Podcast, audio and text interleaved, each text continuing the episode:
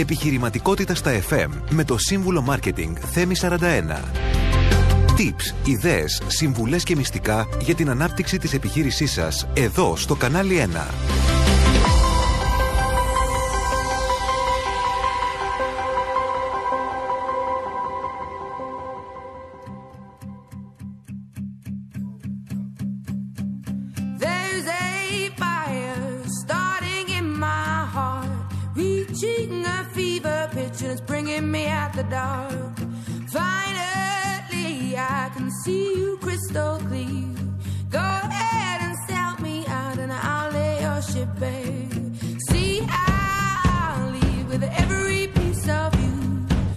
Φίλοι, καλησπέρα σας.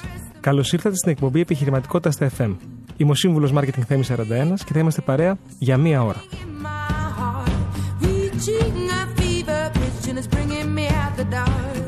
Στην εκπομπή αυτή συζητάμε για το marketing των μικρομεσαίων επιχειρήσεων με ιδέες, προτάσεις, tips, συνεντεύξεις και νέα από την εβδομάδα που πέρασε. Και βέβαια με πολλή μουσική.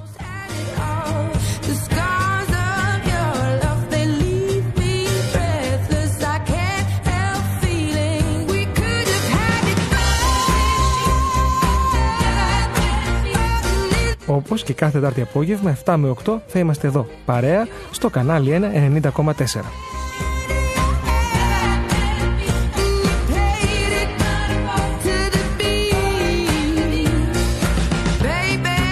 Τρόποι επικοινωνίας μαζί μας. Στο 6951 904 904 το Viber, στο στούντιο παπάκι κανάλι1.gr και βέβαια περιμένω και τα email σας. Στο email που σας είπα και τηλεφωνικό κέντρο όπου μπορούμε να υποδεχτούμε τις γραμμές και τις κλήσεις σας για να βγείτε στον αέρα.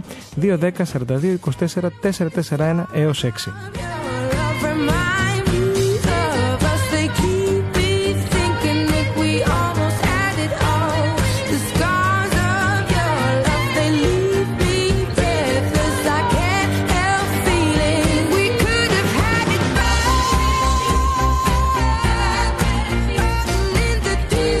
Σήμερα θα συζητήσουμε για τα soft skills. Πάμε όμως να δούμε κάποια στατιστικά. Τι είναι αυτό που ενδιαφέρει τους ε, νέους εργαζόμενους; Η διασφάλιση λοιπόν της ψυχικής υγείας τους παραμένει ύψιστη προτεραιότητα για εκείνους. Την ίδια στιγμή που η σημασία των soft skills όλο ένα και αυξάνεται. Ενώ η εργασιακή εμπειρία αναμένεται να διαδραματίσει τα επόμενα χρόνια σημαντικό ρόλο στην εξέλιξη των εργαζομένων περισσότερο από την πανεπιστημιακή εκπαίδευση. Και αύξηση παρατηρείται επίσης στη σημασία που δίνουν οι μελλοντικοί ηγέτες στα soft skills για την επαγγελματική τους ανέλυξη. Ειδικότερα, ενώ πριν από τρία χρόνια περίπου, στην αντίστοιχη ερώτηση για τη σημασία των soft skills, το 69% των ερωτηθέντων είχε δηλώσει ότι θεωρεί σημαντικότερα τα soft από τα hard skills. Φέτος, το ποσοστό αυτό ανέρχεται στο 82% και πολύ σύντομα θα συζητήσουμε τι είναι τα hard και τι τα soft skills.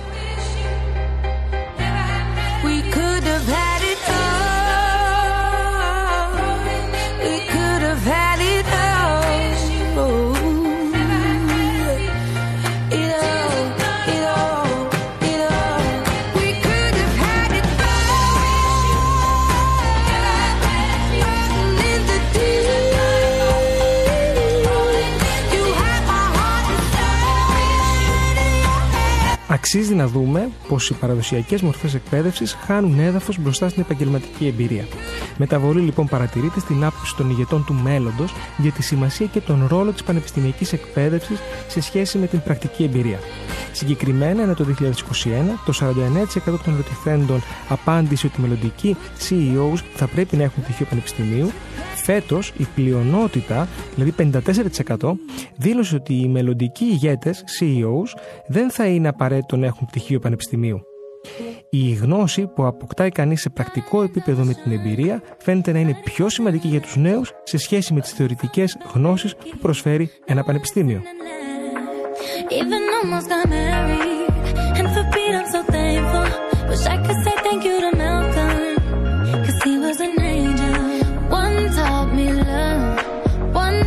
me patience and one taught me pain.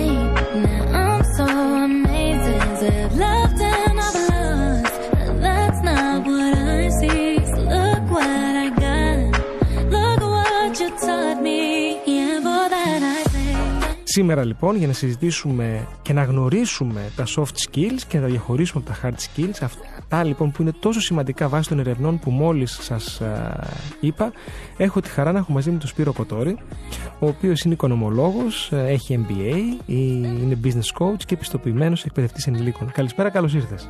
Καλησπέρα Θέμη. Ευχαριστώ πολύ που είσαι εδώ. Ξέρω ότι θα κάνουμε μια ωραία συζήτηση, αλλά θέλω να πω κάποια πράγματα για σένα για να σε γνωρίσουν και οι ακροατές μας. Έχεις διδακτική εμπειρία πάνω από 15 χρόνια στην εκπαίδευση ενηλίκων, έχεις υπάρξει στέλεχος σε τράπεζες και σήμερα δραστηριοποιείσαι στον χώρο της εκπαίδευσης και της προσωπικής ανάπτυξης ανθρώπων μέσω του coaching. Ασχολείσαι με την εταιρική διακυβέρνηση, την επιχειρηματική στρατηγική και τη βιωσιμότητα. Όλα αυτά πώς τα προλαβαίνεις; Είναι ένα θέμα αυτό, αλλά αν δεν μιλήσουμε και για time management ως soft skill, τότε γιατί άλλο θα μιλήσουμε; Και, και μου δίνεις ωραία, ωραία ιδέα για επόμενη εκπομπή, το time management. Θεωρώ ότι είναι πολύ σημαντικό, γιατί είναι ένα στοίχημα. Πώς προλαβαίνουμε ό,τι είναι σημαντικό στο χρόνο που έχουμε διαθέσιμο. Το έχουμε κάνει στην τηλεόραση αυτό; Time management μαζί ή έχουμε κάνει άλλο. Time management όχι, δεν όχι, έχουμε κάνει. Άρα, άρα, άρα, πρέπει να το κάνουμε μαζί στο, στο ραδιόφωνο γιατί ξέρω ότι το, το διδάσκει, το διδάσκει αυτό. Σωστά. Στο coaching. Βεβαίως. Πολύ ωραία. Λοιπόν, πριν ξεκινήσουμε να εξηγήσουμε τι είναι αυτό που θέλουν οι μελλοντικοί ηγέτες, πάμε σε μια μουσική ανάση. Cause she grew from the drama. Only wanna do it once real bad. Go make that shit last. God forbid something happens. At least this song is a smash. space and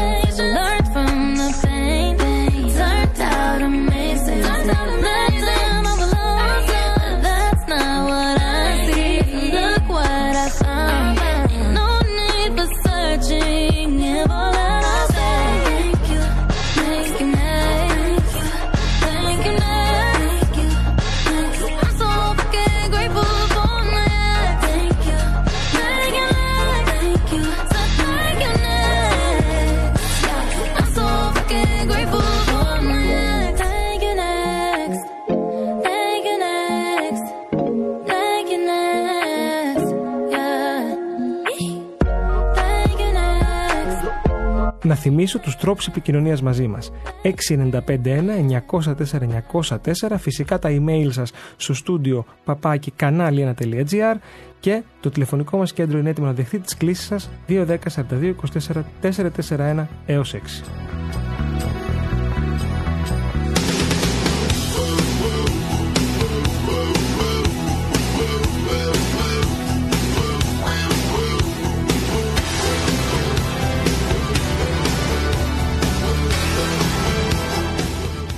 Σπύρο, ξεκινάμε με τα δύσκολα. Θέλω να μου πεις τι είναι η εκπαίδευση ενηλίκων και πόσο σημαντική είναι.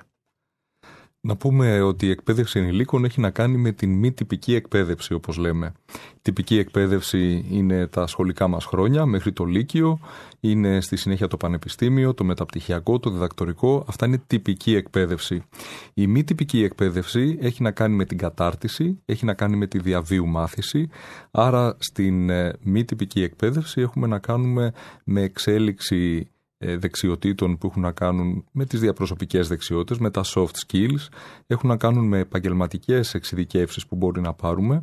Άρα είναι πάρα πολύ σημαντικά όλα αυτά γιατί όπως είπες και πριν υπάρχει αυτή η στροφή των ανθρώπων σε αυτές τις διαπροσωπικές δεξιότητες και στις πρακτικές επαγγελματικές γνώσεις. Άρα, αν διαχωρίσουμε τα soft με τα hard skills, γιατί κανονικά αυτή έπρεπε να είναι η πρώτη μου ερώτηση για να μπορέσουν να καταλάβουν οι ακροατές τι εννοούμε, τι είναι τα soft, τι είναι τα hard. Όχι ποια είναι, τι είναι, η περιγραφή. Θα πούμε μετά ποια είναι. Ωραία. Τα hard skills είναι όλες αυτές οι τεχνικές δεξιότητες που χρειαζόμαστε για να μπορούμε να κάνουμε τη δουλειά μας. Ενώ τα soft skills είναι οι διαπροσωπικές δεξιότητες. Να δώσω ένα παράδειγμα. Ναι, πέ, πες για μας να κιόλας, μπορέσει, να μπορέσει κάποιος να δουλέψει ως ε, πληροφορικός σε ένα IT τμήμα, χρειάζεται σίγουρα να έχει σπουδάσει πληροφορική, να έχει γνώσεις πληροφορικής. Για να μπορέσει να πετύχει όμως επαγγελματικά και να μπορέσει να λειτουργήσει στο εργασιακό του περιβάλλον, χρειάζεται να έχει διαπροσωπικές δεξιότητες. Δηλαδή να επικοινωνεί αποτελεσματικά. Άρα η επικοινωνία είναι το πρώτο. Σίγουρα, να επικοινωνεί με τα άλλα μέλη της ομάδας, να μπορεί να εργάζεται και να συνεργάζεται μέσα σε μια ομάδα, άρα ομαδικότητα, να μπορεί να ακούει τους άλλους, να δείχνει ενσυναίσθηση. Νομίζω θα πρέπει, αξίζει να μιλήσουμε και στη συνέχεια για την ενσυναίσθηση. Και σίγουρα χρειάζεται να διαχειρίζεται το χρόνο του ώστε να προλαβαίνει αυτά που είναι σημαντικά στο χρόνο που έχει διαθέσιμο και πολλά ακόμα που θα δούμε και στη συνέχεια. Βεβαίως, αυτά είναι πράγματα τα οποία δεν τα μαθαίνουμε στο σχολείο. Ίσως time management, χτύπησα και το μικρόφωνο τώρα, δεν πειράζει. Το time management, ίσως κάπως κάτι να γίνεται, αλλά όλα τα υπόλοιπα που μας είπες, ειδικά επικοινωνία και σίγουρα συνέστηση, ε, δεν, δεν τα μαθαίνουμε. Αυτό είναι αλήθεια και μάλιστα διάβαζα πρόσφατα ότι στη Δανία η ενσυναίσθηση είναι μάθημα στο δημοτικό σχολείο.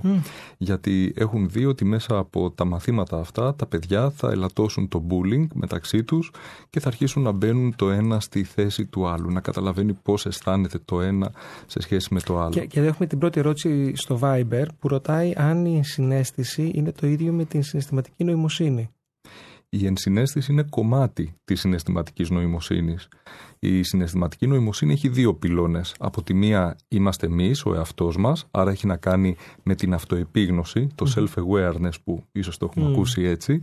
Άρα χρειάζεται να γνωρίζω τα συναισθήματά μου, αλλά μπορώ και να πρέπει και να τα διαχειρίζομαι. Δηλαδή και τι τα προκαλεί δηλαδή. Σωστά. Τι τα προκαλεί να τα αναγνωρίζω και να μπορώ να κάνω και την αυτοδιαχείριση. Ο ένας πυλώνας λοιπόν είναι ο εαυτός μου. Ο άλλος πυλώνας είναι οι άλλοι.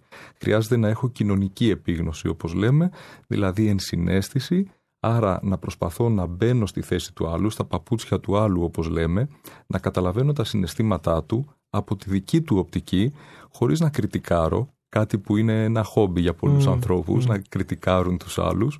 Άρα χρειάζεται λίγο να μπαίνουμε στη θέση των άλλων ανθρώπων, να συνδεόμαστε με τα δικά τους συναισθήματα, να τους καταλαβαίνουμε καλύτερα και να είμαστε εκεί για να τους υποστηρίζουμε, εφόσον είναι εφικτό. Και έχω μία ακόμα ερώτηση εδώ στο Viber. Συγγνώμη, αλλά χτυπάω το μικρόφωνο συνέχεια για κάποιο λόγο. Επειδή πήγα να πιάσω το mouse τώρα να διαβάσω εδώ στο, στο laptop, το, το, το, στο computer, το, το Viber γι' αυτό. Ε, Σπύρο, ε, με ρωτάνε εδώ, ε, διδάσκεται η συναισθηματική νοημοσύνη; Αυτό... Δηλαδή, είπες να, να, όλο αυτό διδάσκεται. Ενσυναίσθηση ίσως και να υπάρχει κάποια τεχνική, mm-hmm. λέω, δεν ξέρω. Είναι αυτό που λένε πολλοί ότι τελικά κάποιος γεννιέται με συναισθηματική νοημοσύνη και με ενσυναίσθηση, ενώ αν ας πούμε δεν γεννηθείς με αυτό ε, δεν θα το αναπτύξεις ποτέ. Γεννιέσαι λοιπόν Σπύρο. Νομίζω ότι όλα μπορούμε να τα αναπτύξουμε και μάλιστα και οι ψυχολόγοι λένε ότι η συναισθηματική νοημοσύνη αναπτύσσεται καθώς μεγαλώνουμε και ηλικιακά και αποκτούμε διάφορες εμπειρίες γιατί με τις διαφορετικές εμπειρίες έχουμε και την δυνατότητα να μπαίνουμε στη θέση του άλλου, γιατί αρχίζουμε και καταλαβαίνουμε περισσότερο τι μπορεί να συμβαίνει σε έναν άλλον άνθρωπο. Άρα η συναισθηματική νοημοσύνη και η ενσυναίσθηση, εφόσον υπάρχει αυτό που λέμε growth mindset, δηλαδή ένα σκεπτικό που θέλουμε συνεχώς να εξελισσόμαστε, θέλουμε να βελτιωνόμαστε, να μαθαίνουμε καινούργια πράγματα, τότε εφόσον το θέλουμε, ναι, μπορούμε να το εξελίξουμε.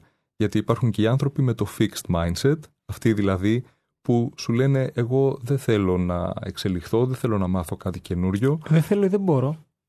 Συνήθως δεν θέλουν. Δεν θέλουν και σου λένε εγώ έτσι είμαι, σε όποιον αρέσω και από εκεί και πέρα ε, θα συνεχίσω να λειτουργώ έτσι. Αυτό το τι mindset έχει ο κάθε άνθρωπος έχει να κάνει, είναι πολύ πιο εσωτερικο Έχει να κάνει πολλές φορές και με το υποσυνείδητο. Να θυμίσουμε για μια ακόμα φορά τρόπους επικοινωνίας μαζί μας στο Viber 695 1 904 Φυσικά περιμένουν τα email σας στο studio παπάκι κανάλι 1.gr και τηλεφωνικό μας κέντρο 210 42 24 441 έως 6 και πάμε σε μια μουσική ανάσα.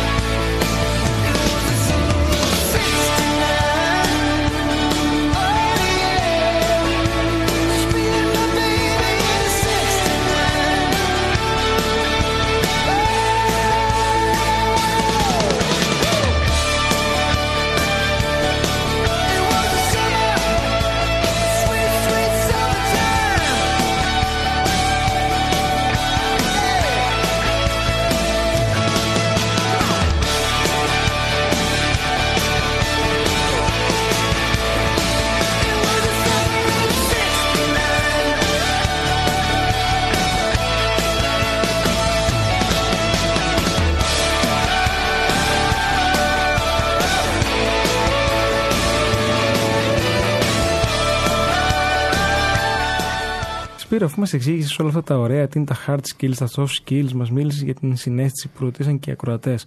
Ποιοι παράγοντες ε, θεωρείς ότι επηρεάζουν την ενήλικη μάθηση; Είναι έτσι χαρακτηριστικό ότι στην ενήλικη μάθηση οι εκπαιδευόμενοι έρχονται με τις δικές τους εμπειρίες, άρα δεν, ε, δεν έρχονται όπως τα μικρά παιδιά στο σχολείο που έρχονται καθαρά για να μάθουν από το δάσκαλο. Έχουν τις εμπειρίες τους, έχουν τις δικές τους απόψεις, καμιά φορά έρχονται και με προκαταλήψεις και με στερεότυπα και εκεί είναι και το στίχημα πώς μπορεί να διαχειριστεί κανείς μια ομάδα ενηλίκων. Αλλά επίσης ένα χαρακτηριστικό είναι ότι θέλουν να μάθουν πρακτικά πράγματα. Δηλαδή ε, να αναπτύξουν δεξιότητες και να μάθουν τεχνικές για να μπορέσουν πρακτικά να τα εφαρμόσουν όλα αυτά στην καθημερινότητά τους, την επαγγελματική και την προσωπική. Ένα επίσης χαρακτηριστικό είναι ότι μέσα σε μια ομάδα ενηλίκων που μαθαίνουν χρειάζεται να μάθει και ο ένας από τον άλλον. Γι' αυτό και αξιοποιούμε εκπαιδευτικές τεχνικές όπως το παιχνίδι ρόλων, η εργασία σε ομάδες για να υπάρχει αυτή η αλληλεπίδραση και πραγματικά να δημιουργηθεί αυτό το δίκτυο μάθησης μέσα στην αίθουσα και να μπορέσουν να μάθουν και ο ένας από τον άλλον, όχι μόνο από τον εκπαιδευτή τους.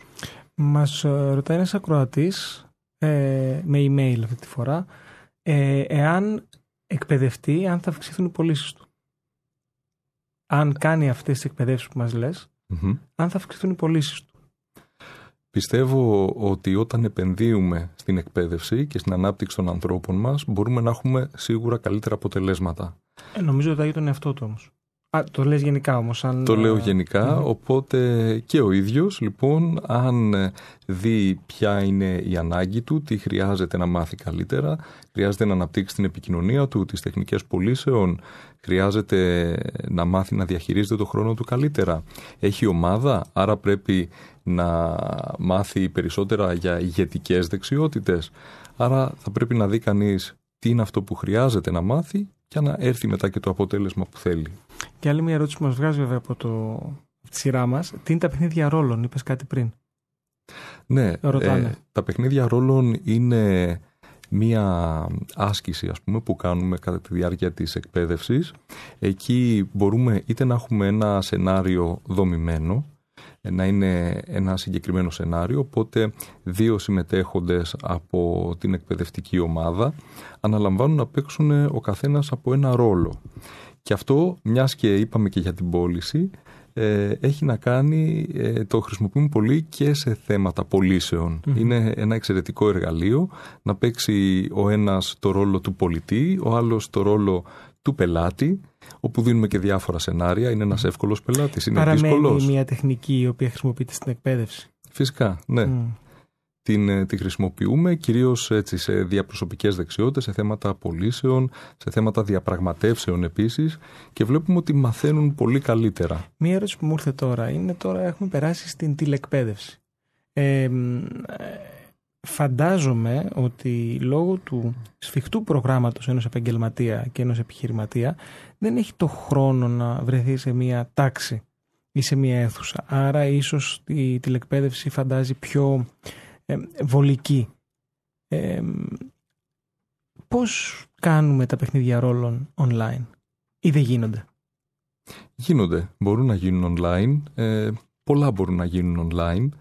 Ε, Ισχύει αυτό που λέω ότι έχει μεταφερθεί όλο το κομμάτι στο online των ενηλίκων ή όχι; Κοίταξε, θέμη αναγκαστικά από το Μάρτιο του 2020 που μπήκαμε στην ε, όλη κατάσταση του κορονοϊού και της καραντίνας, θέλαμε δεν θέλαμε μπήκαμε στην online εκπαίδευση.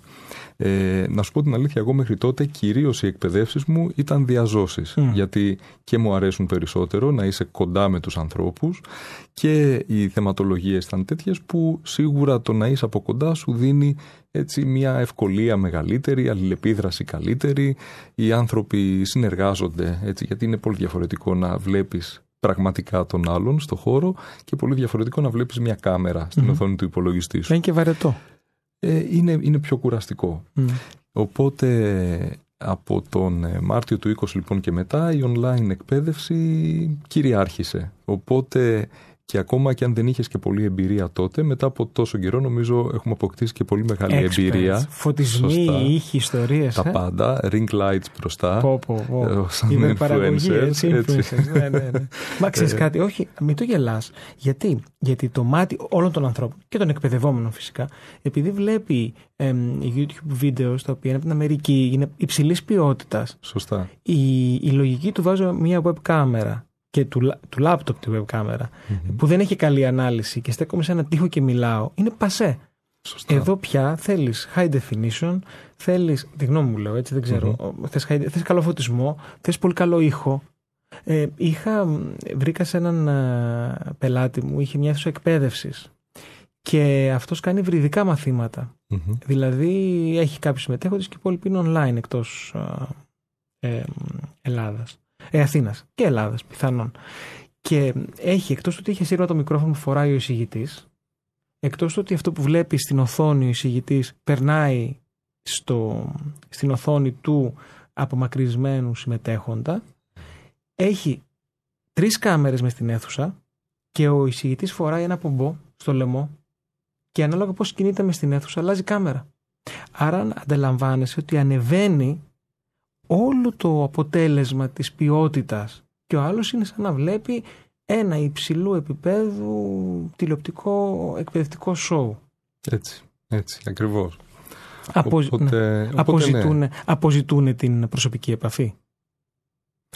Νομίζω ότι το καλύτερο είναι να μπορείς να κάνεις ένα συνδυασμό. Μμ. Δηλαδή, αν κάνεις ένα εκπαιδευτικό πρόγραμμα που μπορεί να διαρκέσει και μεγαλύτερο διάστημα, θα μπορούσε η μία πρώτη συνάντηση να είναι από κοντά και μετά να είναι online, ας πούμε, να μεταφερθεί εκεί.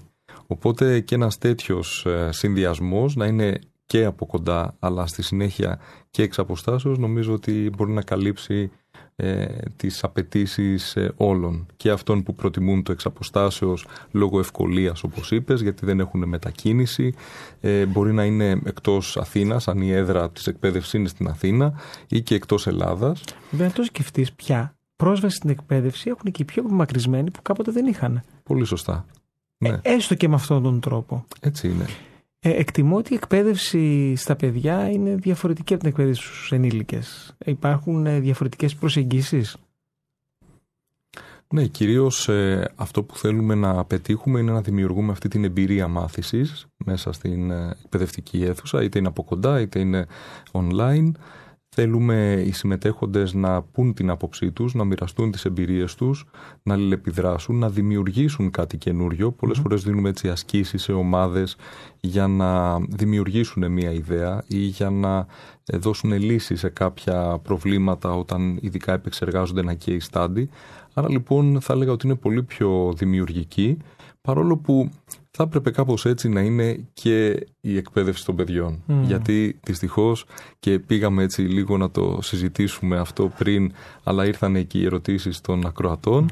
Ε, Μα αυτό Αν είναι η μαγεία στο θυμηθούμε- ραδιόφωνο, είναι διαδραστικό. Δηλαδή, Φυσικά, εγώ το λέω σαν ακούνε θετικό. Και μας, μας ρωτούν και, και, και το θέλουμε αυτό και με ευκαιρία να θυμίσω ξανά τα τηλέφωνά μας βεβαίως. Σε διέκοψη τώρα δεν πρέπει βέβαια, αλλά δεν πειράζει, μια και το φέρει η κουβέντα. 695-1904-904 για Viber, ε, email studio papakikanalia1.gr και στο τηλεφωνικό μας κέντρο 210 42 24 441 έως 6. Λοιπόν, συνεχίζεις. Με Έλε- συγχωρείς για τη διακοπή. Ε, παρακαλώ. Έλεγα λοιπόν ότι τα σχολικά μας χρόνια, αν το θυμηθούμε, ήταν μοναχικά. Δηλαδή, περνάμε μια μοναχική ε, εμπειρία εκπαίδευσης στο σχολείο και μετά μέχρι το Λύκειο και να δώσουμε πανελλήνιες. Δεν κάναμε τόσο πολύ εργασίες σε ομάδες, δεν συνεργαζόμασταν. Ε, έπρεπε να αποστηθίζουμε πολλές φορές ε, την ύλη, να γράφουμε εξετάσεις, να, ανταγωνιστώ- να ανταγωνιζόμαστε με βαθμολογία και όλο αυτό ο- ακολουθεί και φτάνει μέχρι το, την τρίτη ηλικίου που πρέπει κανείς να δώσει πανελλήνιες που πάλι είναι ένα ανταγωνιστικό σύστημα. Άρα λοιπόν οι άνθρωποι αυτοί ε, που ολοκληρώνουν ε, την, ε, τα σχολικά τους χρόνια μετά θα πρέπει να μπουν σε ένα εργασιακό περιβάλλον που δεν είναι αυτό το μοτίβο που βλέπουμε εκεί. Σε ένα εργασιακό περιβάλλον πρέπει να συνεργαστείς, πρέπει να επικοινωνήσεις, πρέπει να διαχειριστείς συγκρούσεις, δύσκολες συμπεριφορές, κάτι που τελικά δεν προετοιμάζονται ούτε στο σχολείο ούτε στο πανεπιστήμιο στη συνέχεια. Μμ. Κάτσε να δούμε λίγο και τις ερωτήσεις. Αυτό το είπαμε. Α, ε, λέει εδώ πέρα μια Κροάτρια. Ο δάσκαλος του σχολείου ήταν βαρετός.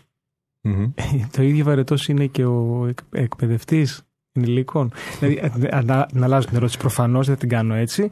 Ε, ποια στοιχεία είναι εκείνα που κάνουν έναν εκπαιδευτή ενηλίκων ενδιαφέροντα; Ενδιαφέροντα, αποτελεσματικό. Ναι. Ε, μεταδοτικό. Μεταδοτικό. Θα έλεγα λοιπόν ότι για να είναι κανείς ένας καλός εκπαιδευτής ενηλίκων χρειάζεται πρώτα απ' όλα να έχει ένα αυθεντικό ενδιαφέρον στους, για την ανάπτυξη των άλλων ανθρώπων. Αν πραγματικά δεν το αισθάνεσαι αυτό, αν δεν νιώθεις ότι είσαι εκεί για να υπηρετήσεις ουσιαστικά τους άλλους ανθρώπους, είσαι εκεί για αυτούς, δεν είσαι για να τους πεις ένα ποιηματάκι που έχεις μάθει πάνω στην ύλη που θέλεις να διδάξεις, αλλά είσαι εκεί για να καταλάβεις τις δικές τους ανάγκες, να καταλάβεις πώς μαθαίνουν οι ίδιοι, να ε, λύσεις απορίες, να βοηθήσει την ομάδα να έρθει κοντά και να φέρει τα αποτελέσματα που πρέπει να φέρει.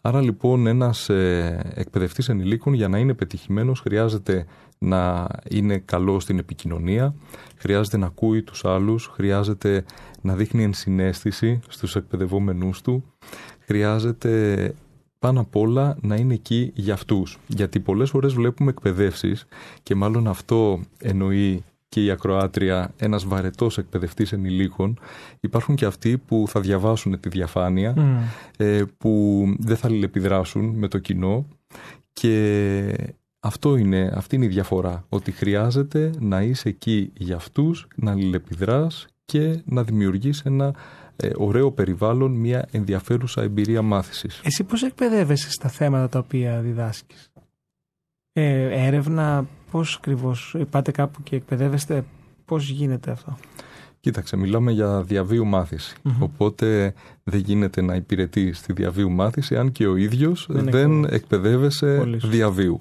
Οπότε με διάφορους τρόπους, είτε μπαίνοντας σε προγράμματα στο εξωτερικό, είτε στην Ελλάδα, ε, ακολουθώ οτιδήποτε είναι αυτό που βρίσκω ενδιαφέρον και πιστεύω ότι θα με πάει ένα βήμα παραπέρα. Επίσης διαβάζω αρκετά, mm-hmm. αγοράζοντας βιβλία από το εξωτερικό, οπότε η πληροφορία είναι εκεί έξω, ούτως ή άλλως. Το θέμα είναι να έχεις το ενδιαφέρον, να εντοπίσεις την πληροφορία που σου χρειάζεται και κυρίως να μπορέσεις να την κάνεις πράξη μετά. Τέλεια. Σπύρο, μια ανάσα, μουσική και επανερχόμαστε. knows how to love you like me. There must be a good reason that you're gone. Every you might want me to come show up at your door. But I'm just too afraid that I'll be wrong. Wanna know if you're looking into her eyes. She's holding on to you so tight, the way I did before. I. Should've known your love was a game. Now I can't get you out of my. Oh, it's such a shame. But we don't talk anymore. Anymore. We don't talk anymore like we used to do. We don't laugh anymore. What was all of it for? Oh, we don't talk anymore like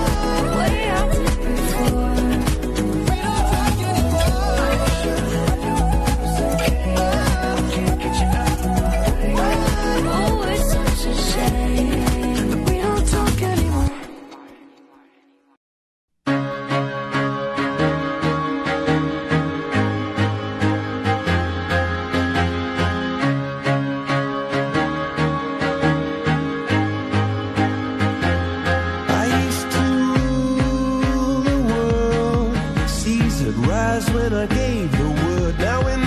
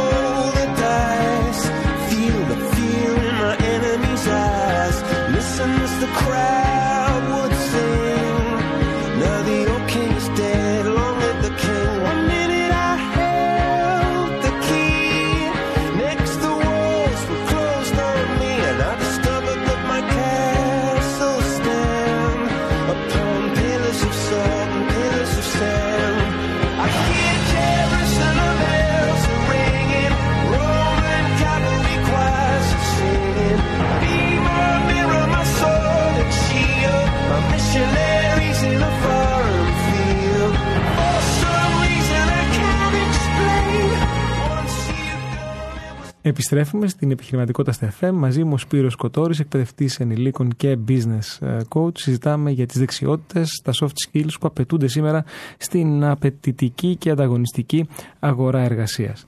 Σπύρο, για ποιους λόγους η εκπαίδευση ενηλίκων αποκτά όλο και μεγαλύτερο κοινό σήμερα; Ο κυριότερος λόγος είναι ότι αλλάζει, αλλάζουν οι απαιτήσεις στο εργασιακό περιβάλλον.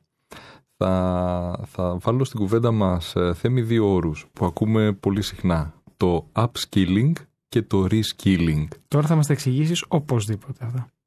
Αρκεί να μου δώσεις το χρόνο. Έχεις, έχεις. Λοιπόν, οπότε βλέπουμε λοιπόν ε, αυτό που λέμε, ίσως το έχουν ακούσει και οι ακροατές μας, ότι ζούμε σε αυτόν τον VUCA κόσμο. Και τι σημαίνει VUCA είναι τα αρχικά από το Volatile, Uncertain, Complex, Ambiguous. Ζούμε λοιπόν σε έναν κόσμο που όλα Αντί να το αλλάζουν. κάνεις πιο εύκολο, μου το κάνεις πιο δύσκολο τώρα. Θα τα εξηγήσω Α, όμως. οκ, για πάμε. Ε, ζούμε σε έναν κόσμο που όλα αλλάζουν, όλα μεταβάλλονται, είναι αβέβαια, είναι πολύπλοκα και υπάρχει και ασάφεια.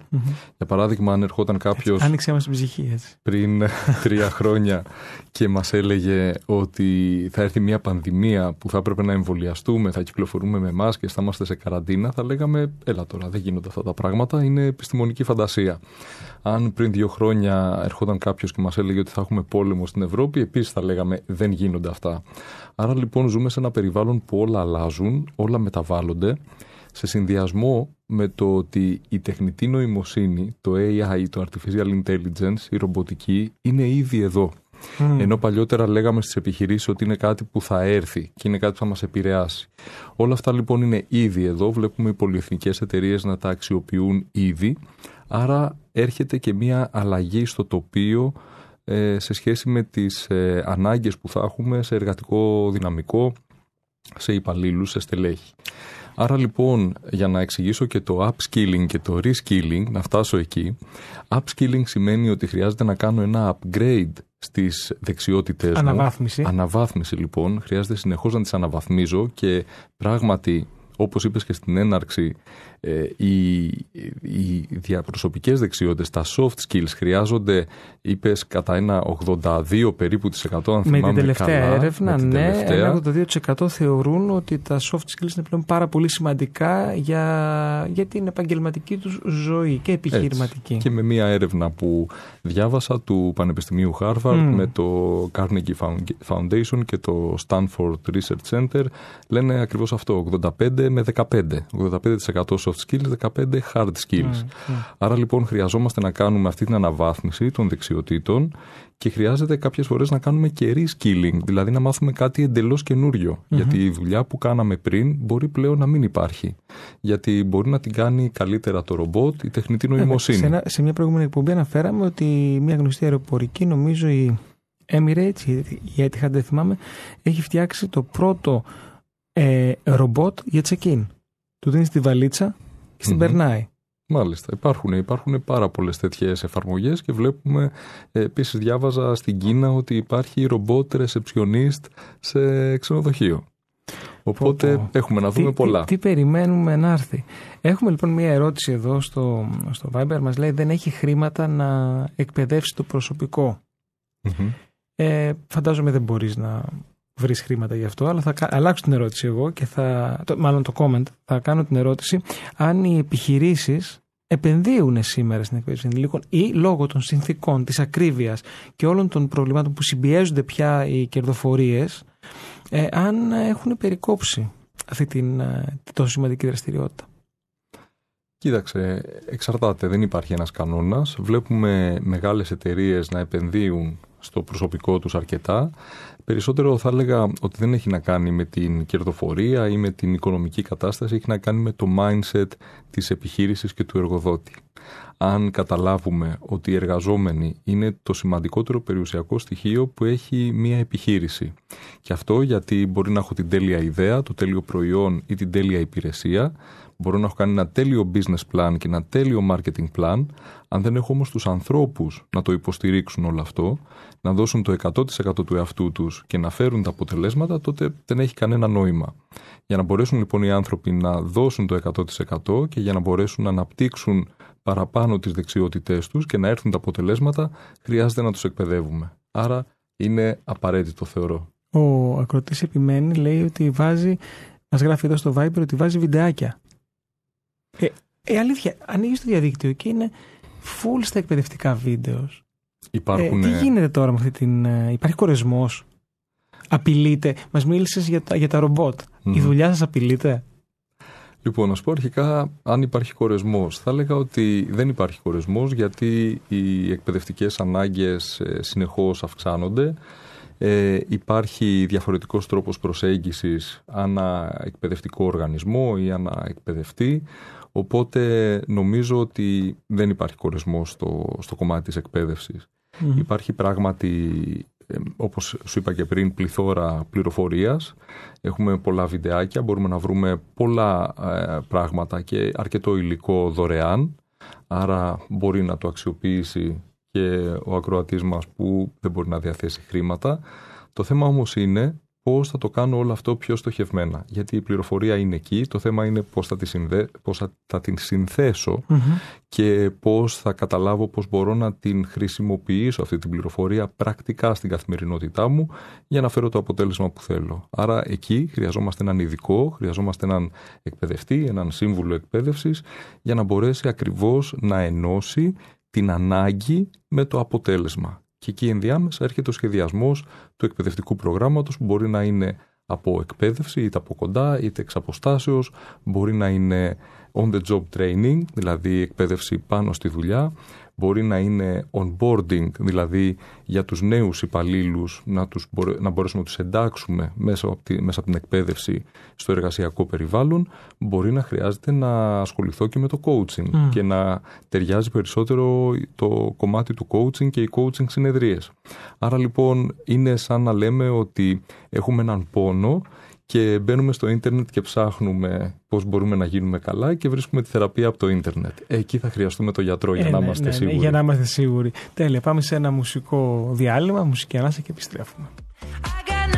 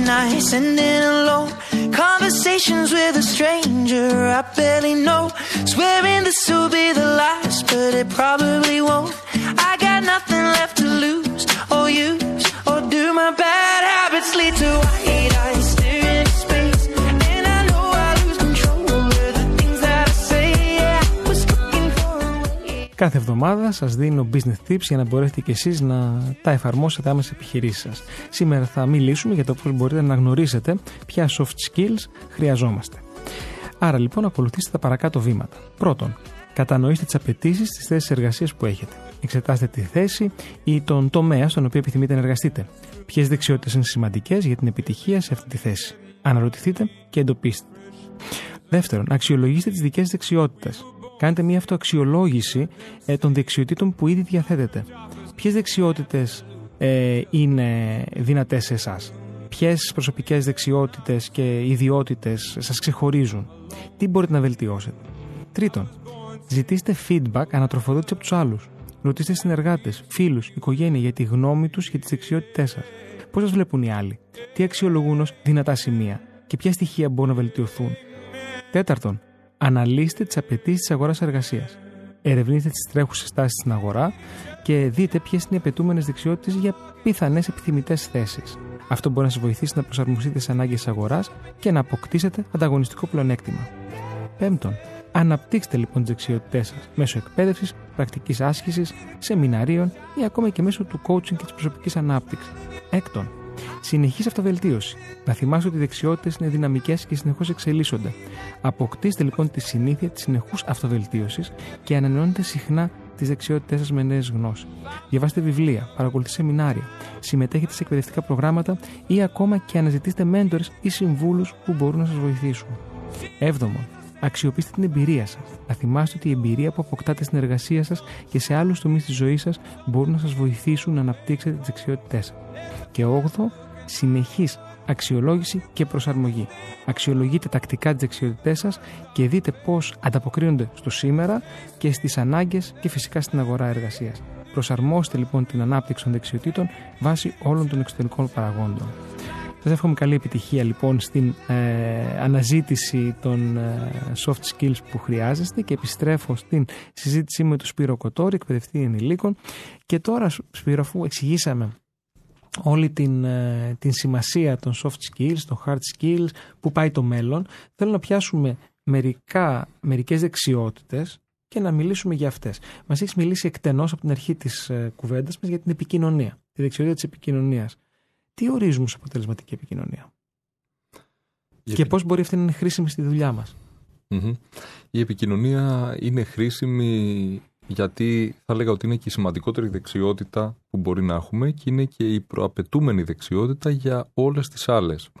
Άρα επικοινωνία σημαίνει ότι αρχικά ε, προσπαθώ να περάσω με σαφήνεια ένα μήνυμα ε, με τη λεκτική μου επικοινωνία, με τις λέξεις που θα χρησιμοποιήσω, να είναι κατανοητές από τον ακροατή μου.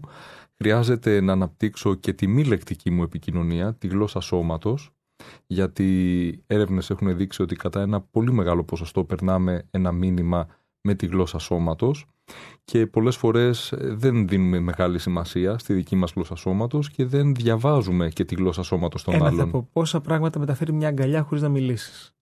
Νομίζω αυτό εξηγεί ακριβώς αυτό το οποίο μας λες τώρα. Ε, κατά ένα μέρος, ναι, ε, θα μπορούσαμε να το πούμε, αλλά συνολικά με την ε, γλώσσα σώματος θα λέγαμε, είναι αυτό που έλεγα, ότι είναι ένα μεγάλο ποσοστό, υπό συγκεκριμένες συνθήκες μπορούμε να περάσουμε ένα μήνυμα κατά 93% με τη γλώσσα σώματος Μμ. και κατά 7% με τις λέξεις. Από το 93% το 55% είναι η στάση του σώματός μας, Μμμ. πώς στεκόμαστε, Πόσο της εκατό; 55% Σωστά. Μμμ. Πολύ ωραία. ε, πώς στεκόμαστε, πώς κινούμε τα χέρια μας, η οπτική μας επαφή, η έκφραση του προσώπου και το 38% είναι η φωνή, ο τόνος, η χρειά, ο χρωματισμός, η ένταση της φωνής.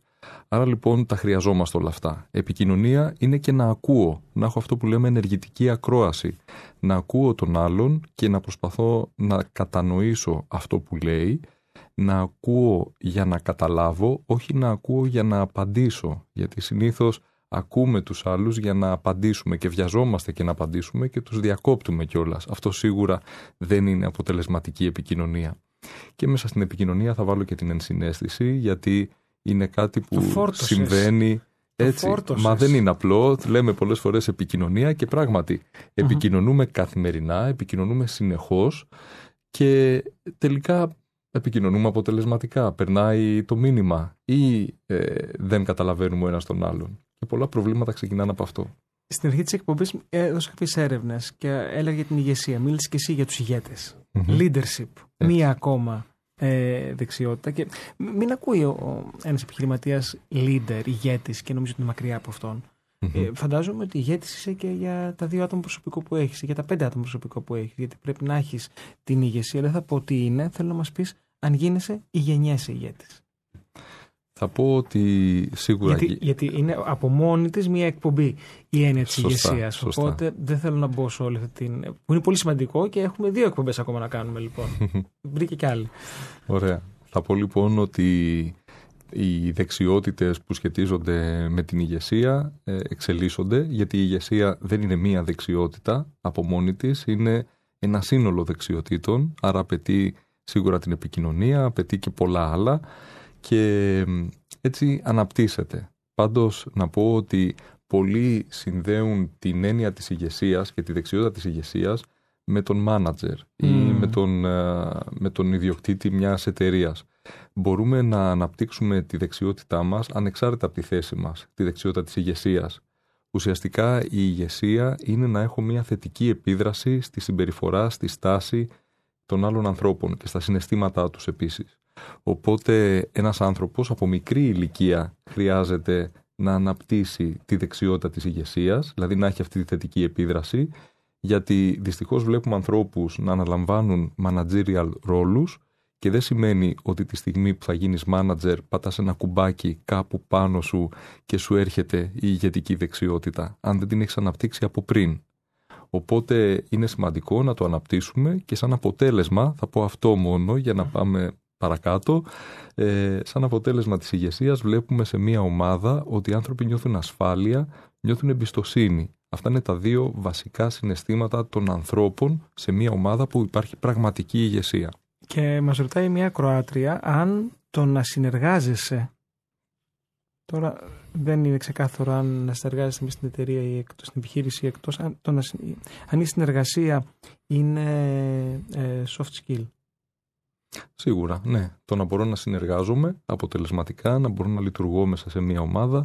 Παρα, είναι ομαδικότητα, η ομαδικότητα είναι. ομαδικότητα. Σίγουρα. Είναι δεξιότητα. Τι την εμποδίζει συνήθως, Ο εγωισμός; Τι την εμποδίζει; Θα σου πω ότι το σημαντικότερο που θέλουμε μέσα σε μια ομάδα είναι να μοιραζόμαστε ένα κοινό αξιακό σύστημα.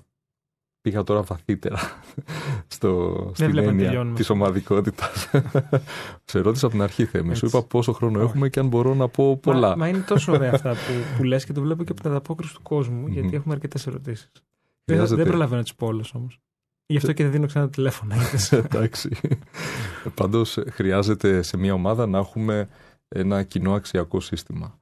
Και αυτό είναι που βοηθάει την ομάδα. Να έχουμε καλή επικοινωνία, να μοιραζόμαστε το ίδιο όραμα, να είναι ξεκάθαροι οι στόχοι μας και από εκεί και πέρα η ομάδα θα λειτουργήσει. ε, ευθύνη. Μμμ. Έχω διαβάσει ότι και αυτό είναι δεξιότητα. Είναι; Η αποδοχή Ναι. της ευθύνης Η αποδοχή της και ευθύνης, πώς μπορεί αυτό, να γίνει εύκολη. αυτό που λέμε accountability, το λέμε στα αγγλικά, που το λέμε είναι και το personal accountability που λέμε πολλές φορές, η αυτολογοδοσία. Μμμ. ε, που είναι παραπάνω και από την ευθύνη. Γιατί μπορεί να έχω την ευθύνη να κάνω κάτι στη δουλειά μου, αλλά θα λογοδοτήσω αν δεν το κάνω αυτό σωστά ή αν προκύψει ένα πρόβλημα. Οπότε σήμερα αυτό που βλέπουμε σαν μεγάλη ανάγκη στις επιχειρήσεις και μου το λένε πολύ συχνά είναι ότι αυτό που θέλουν είναι να βελτιώσουν το accountability Μμμ. ε, την λογοδοσία στους ανθρώπους τους. Δηλαδή να νιώθουν οι άνθρωποι μέσα σε μια εταιρεία, μέσα σε έναν οργανισμό, τη δουλειά σαν να είναι δική τους δουλειά και να είναι όχι μόνο υπεύθυνοι, Μμμ. αλλά να το βλέπουν καθαρά σαν να ήταν η δική τους επιχείρηση. Αυτό το intrapreneurship που λέμε. Τέλεια. Μουσική ανάσα και επιστρέφουμε.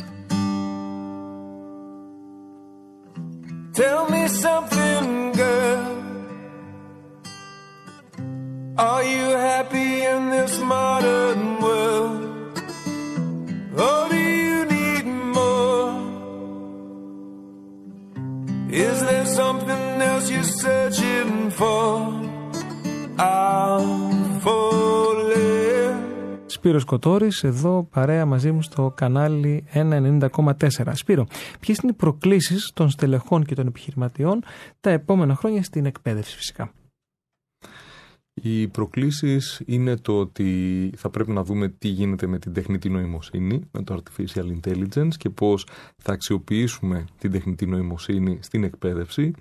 Σίγουρα θα πρέπει να βρούμε καινούριους τρόπους, να είμαστε κοντά στους ανθρώπους, στις ανάγκες τους και να κάνουμε την εκπαίδευση ακόμα πιο αποτελεσματική. Ε, οπότε νομίζω έχουμε πολλά να δούμε και στο μέλλον, στο χώρο της εκπαίδευσης. Ε, μας μίλησες, είσαι και coach. Μμμ. Πώς κάνεις τη σύνδεση μεταξύ coaching και εκπαίδευση, υπάρχει κάποια σύνδεση, πώς ακριβώς ο ρόλος σε αυτό το κομμάτι; Υπάρχει σύνδεση και αυτός ήταν και ένας από τους λόγους που ασχολήθηκα με το coaching γιατί ήθελα να δω πώς θα, σχο- πώς θα εφαρμόσω το coaching και πώς θα συνδυάσω το, το coaching με την εκπαίδευση. Το coaching ουσιαστικά τι είναι; Είναι το να κάνεις ανοιχτές ερωτήσεις για να εκμεεύσεις από τον συνομιλητή σου, από τον coachee ε, στην προκειμένη περίπτωση όταν κάνεις ε, coaching ή να εκμεεύσεις από έναν εκπαιδευόμενο αυτό που θεωρεί ότι είναι η αλήθεια η δική του, αυτό που θεωρεί ότι είναι το σωστό. Οπότε μέσα από το coaching δίνουμε τη δυνατότητα στον άλλον άνθρωπο, είτε είναι ο coachee, είτε είναι ο εκπαιδευόμενος, να σκεφτεί περισσότερα πράγματα που μόνος του δεν θα τα σκεφτόταν, αλλά μέσα από αυτή τη διαδικασία, μέσα από αυτές τις ανοιχτές ερωτήσεις, πάει ένα βήμα παραπέρα και σκέφτεται περισσότερα πράγματα. Σπύρο, ευχαριστούμε πολύ για σήμερα. Μας- Μας είπες πολλά και ενδιαφέροντα. Και εγώ σε ευχαριστώ πολύ. Πολύ ευχάριστη παρέα ως Θέμη. Σε περιμένουμε και σε επόμενη εκπομπή. Βεβαίως. Έχουμε, βγάλαμε θεματολογία. Νομίζω ναι. Φίλες και φίλοι, η εκπομπή Επιχειρηματικότητα στα FM έφτασε στο τέλος της. Είμαι ο σύμβουλος Marketing Θέμης 41 και για μία ώρα ήμασταν μαζί εδώ στο κανάλι 190,4 με τη μοναδική ραδιοφωνική εκπομπή στην Ελλάδα για το marketing και την επιχειρηματικότητα των μικρομεσαίων επιχειρήσεων.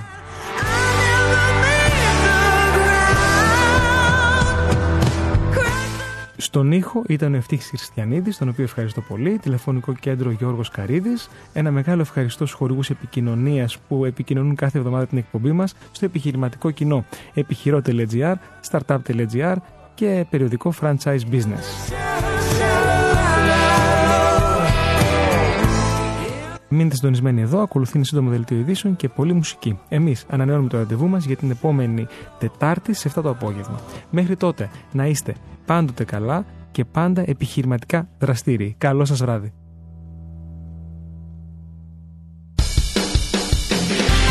Ήταν η εκπομπή Επιχειρηματικότητα στα FM με το σύμβουλο Marketing Θέμη 41. Η εκπομπή δεν περιέχει συμβουλές για επενδύσεις ή σίγουρο κέρδος. Ο σκοπός της εκπομπής είναι η ενημέρωση και εκπαίδευση των ακροατών σε θέματα επιχειρηματικότητας. Κάθε επιχείρηση είναι διαφορετική και απαιτεί εξειδικευμένη προσέγγιση.